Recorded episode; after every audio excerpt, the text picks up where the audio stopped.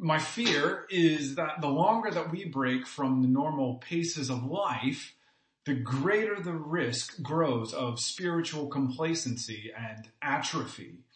I, am not necessarily worried about this because uh, of our intentions or because of what we mean to do, because I, I seriously doubt that most at LCPC would purposefully take their focus off God.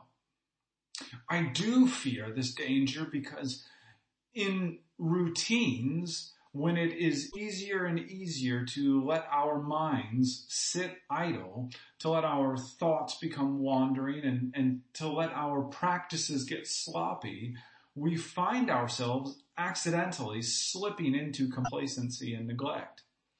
And my goal this evening is to call us to purpose.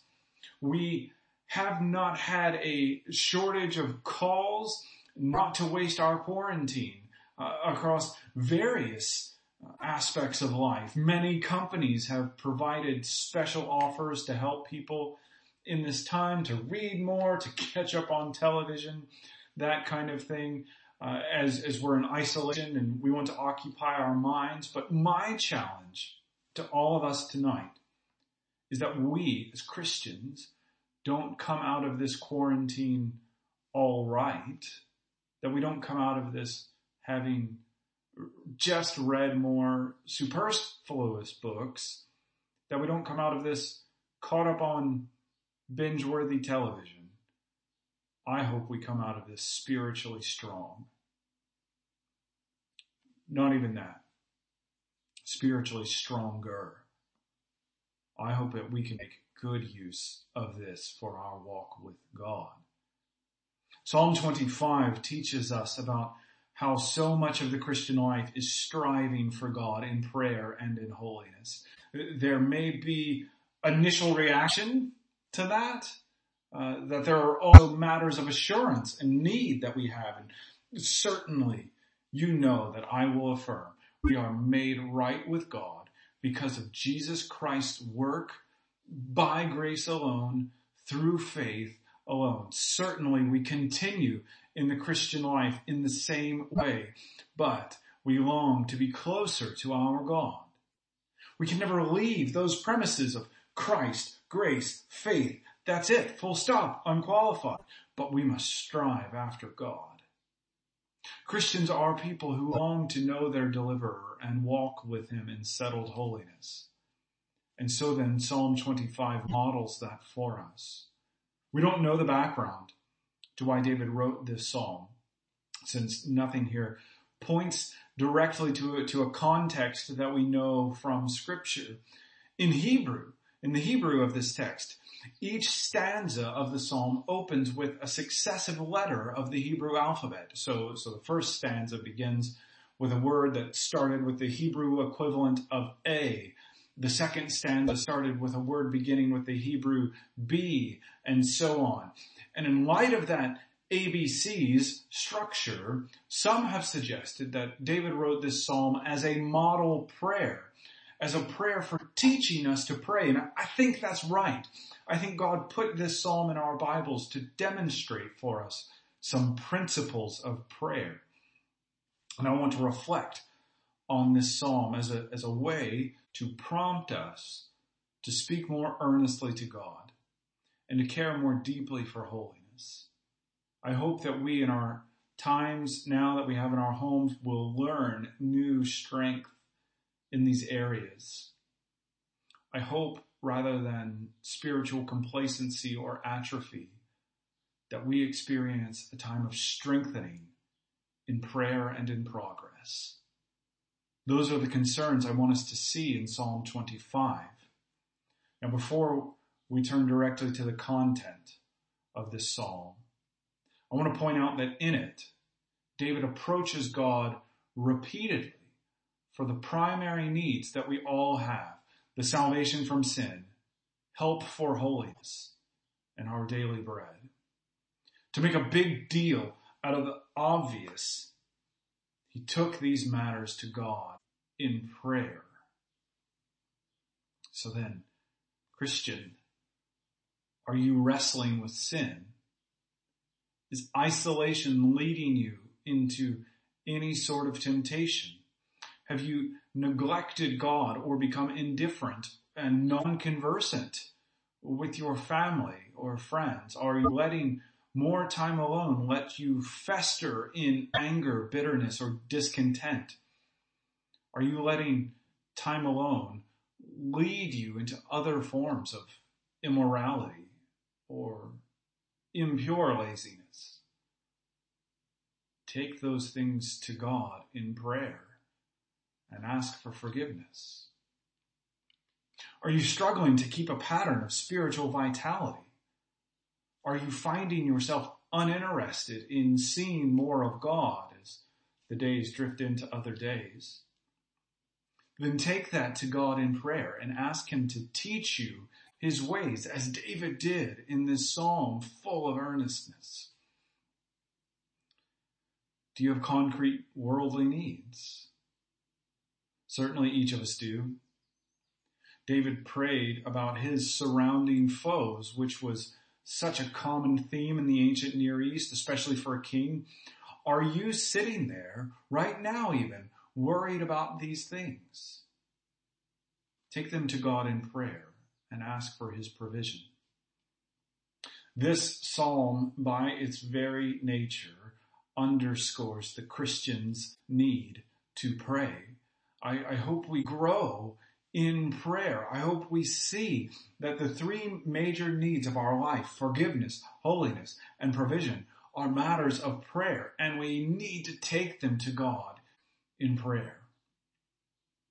So we've seen the first of my emphases uh, is is on the need to pray for prayer.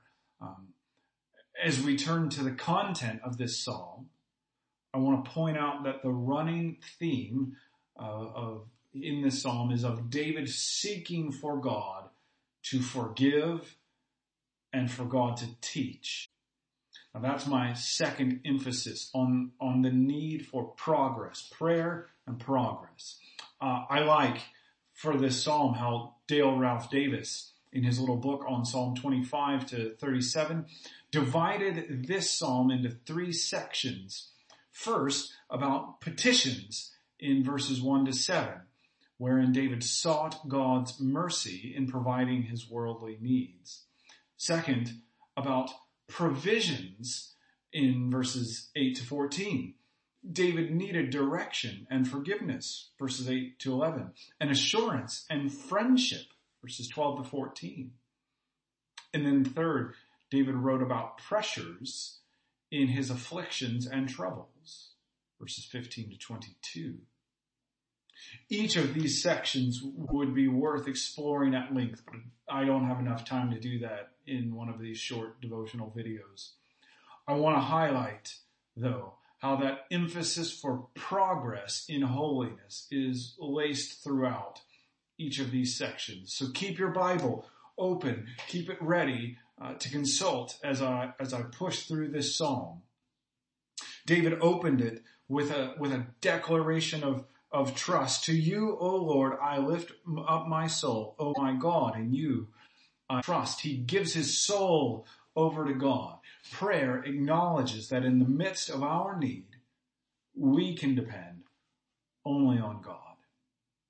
You may not have enemies around you, but you may need work. You may need help with your family. You may need relief from isolation. As David expressed his need, he cried out to God that God would teach him. We have to learn to depend on God. We don't like that. We, we want to be able to do it, to be able to handle it.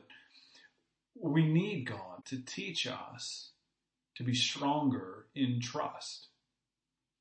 We need deeper holiness, progress in trust. And that prompts David to appeal to God's mercy for forgiveness. Anytime we think clearly about our need for growth, we should be provoked to repent of our sins. But then that whole second section of this psalm in verses 8 to 14 emphasizes the desire to be taught by God. Verses 8 to 10. Good and upright is the Lord. Therefore he instructs sinners in the way. He leads the humble in what is right. He teaches the humble his way. All the paths of the Lord are steadfast love and faithfulness for those who keep his covenant and his testimonies. Christian, seek God for instruction. You are in God's covenant. Seek after him. And again, as we seek God for progress in holiness, we are again reminded of our need for forgiveness in verses 11 to 14. For your name's sake, O Lord, pardon my guilt, for it is great. We appeal to God's glory for your name's sake, because he is magnified in his faithfulness to his promises and in his grace to his people and in his provision for us. We need pardon because our guilt is great. Pardon my guilt for because it is great. I wonder if you think that way. Sometimes I, I, think we are more inclined to think that Christians ask for forgiveness for small, lingering sins. And David said the opposite.